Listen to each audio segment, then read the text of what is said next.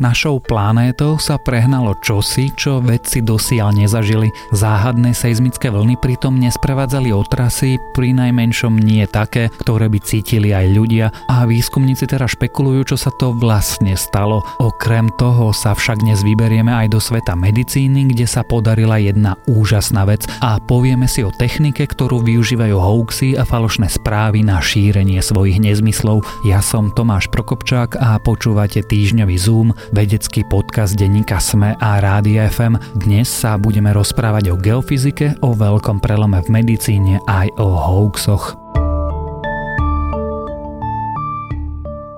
Bolo ráno 11. novembra a zdalo sa, že by to mohol byť ďalší obyčajný deň, až kým blízko francúzského ostrova Majot v Indickom oceáne nezachytili veci čosi veľmi zvláštne. Boli to seizmické vlny, ktoré o chvíľu zaznamenali aj v afrických štátoch, lenže týmto celé iba začalo. Chvenie pôdy, čo skoro ukázali aj prístroje v Španielsku, Kanade, Čile, na Havaji a dokonca aj na Novom Zélande. A neboli to bežné seizmické vlny, ktoré odznejú za pár sekúnd. Tieto trvali trvali až 20 minút a ľudia ich vôbec necítili. Jednoducho bola to geofyzikálna záhada. Seizmologovia teraz nevedia, či išlo o podmorský výbuch, náraz meteoritu, či o obrovský zosú pôdy. Niektorí aj žartovali, že by mohlo ísť o prehistorickú príšeru.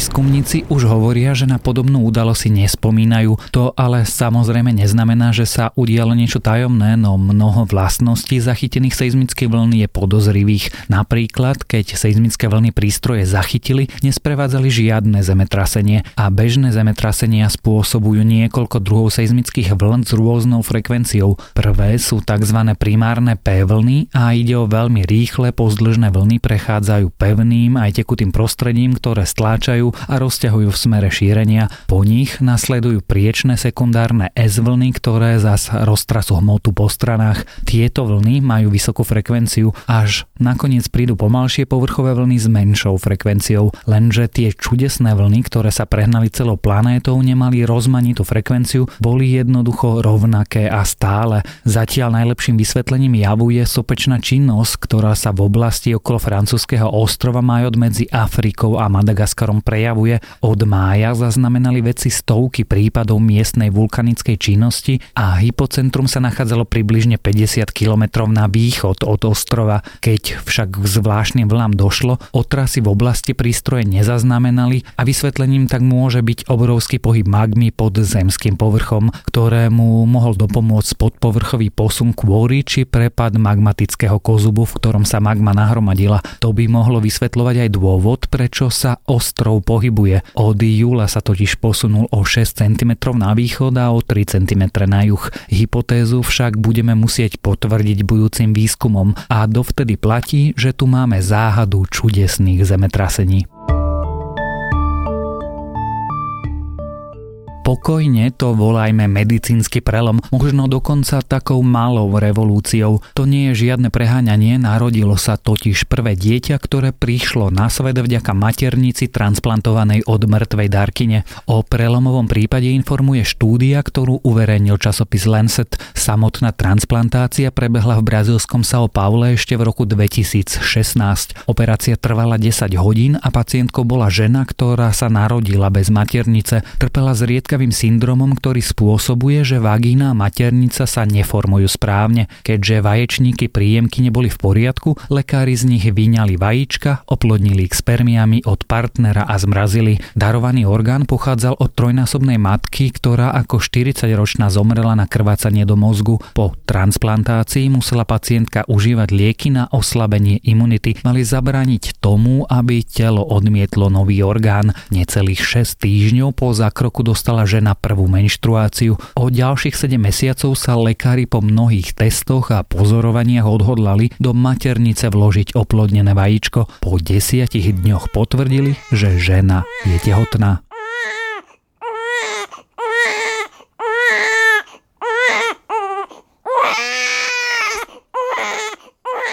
Nakoniec sa ukázalo, že tehotenstvo malo normálny priebeh a 15. decembra sa podarilo cisárskym rezom odrodiť zdravé dievčatko. Počas pôrodu lekári maternicu odstránili, aby novorodička mohla vysadiť lieky na potlačanie imunity. 8 dní po pôrode už matka s dieťaťom mohli odísť z nemocnice. V minulosti sa už objavili úspešné transplantácie maternice, vďaka ktorým sa podarilo donosiť dokopy viac než 10 detí. Spolu viac než 50 transplantácií sa uskutočnilo v Ázii, ale aj vo Švédsku, Českej republike, Nemecku a v Srbsku. Darkyňami orgánov však boli žijúce príbuzné, nie cudzia zosnula žena. Predošlé pokusy o donosenie dieťaťa v maternici zosnulých darkyň orgánov dosiaľ končili vždy neúspešne. Tela transplantáty odmietli alebo dochádzalo k potratu. Ženám, ktoré kvôli deformáciám či zranenia maternice nemôžu vynosiť dieťa, tak svítá nová nádej na materstvo. Dosiaľ sa totiž museli spoliehať jedine na živé darkyne, ktoré by boli ochotné podstúpiť potenciálne nebezpečnú operáciu a vynosenie dieťaťa náhradnou matkou, prípadne na adopciu. A to sa teraz zmenilo.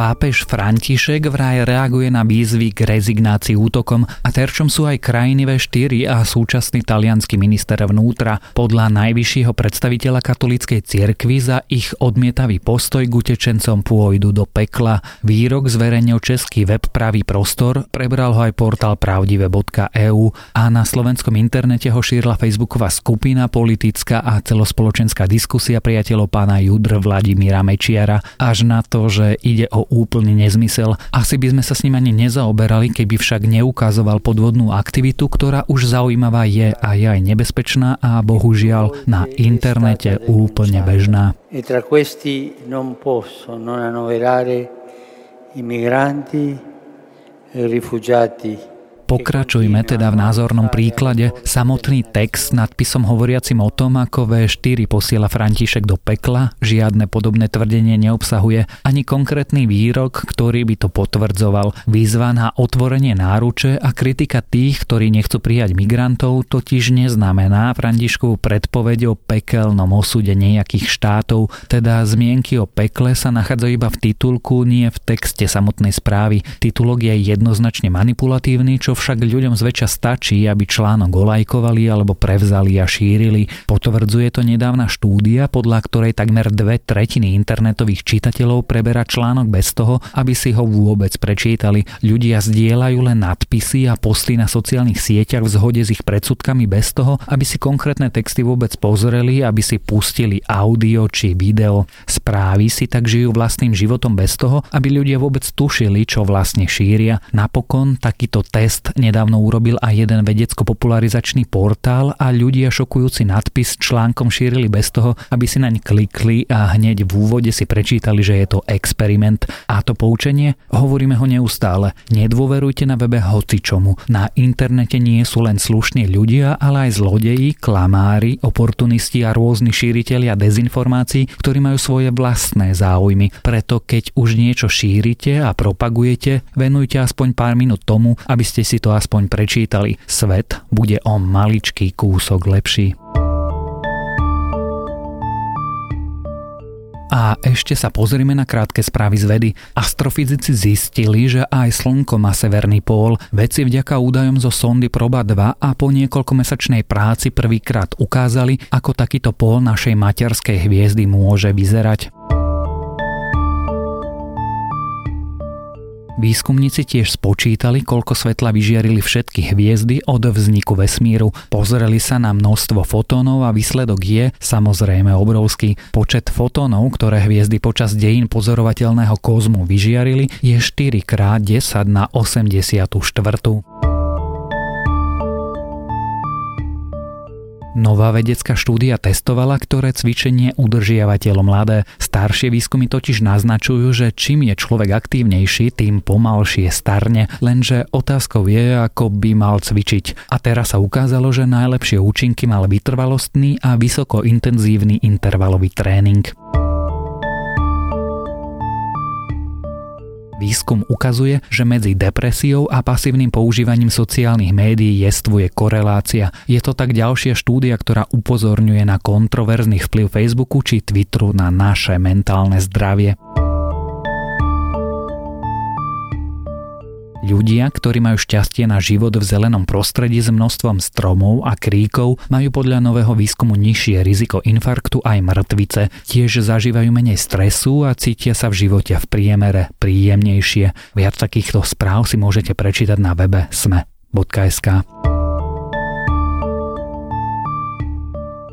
Počúvali ste Zoom, týždenný vedecký podcast denníka SME a Rádia FM. Zoom nájdete aj vo vysielaní rána na fm vo vašich mobilných podcastových aplikáciách, na streamovacej službe Spotify alebo na adrese sme.sk lomka Zoom. Ja som Tomáš Prokopčák a texty napísali Matúš Beňo, Zuzana Matkovská a Tomáš Kušnír. Na výrobe sa podielal aj Matej Ohrablo.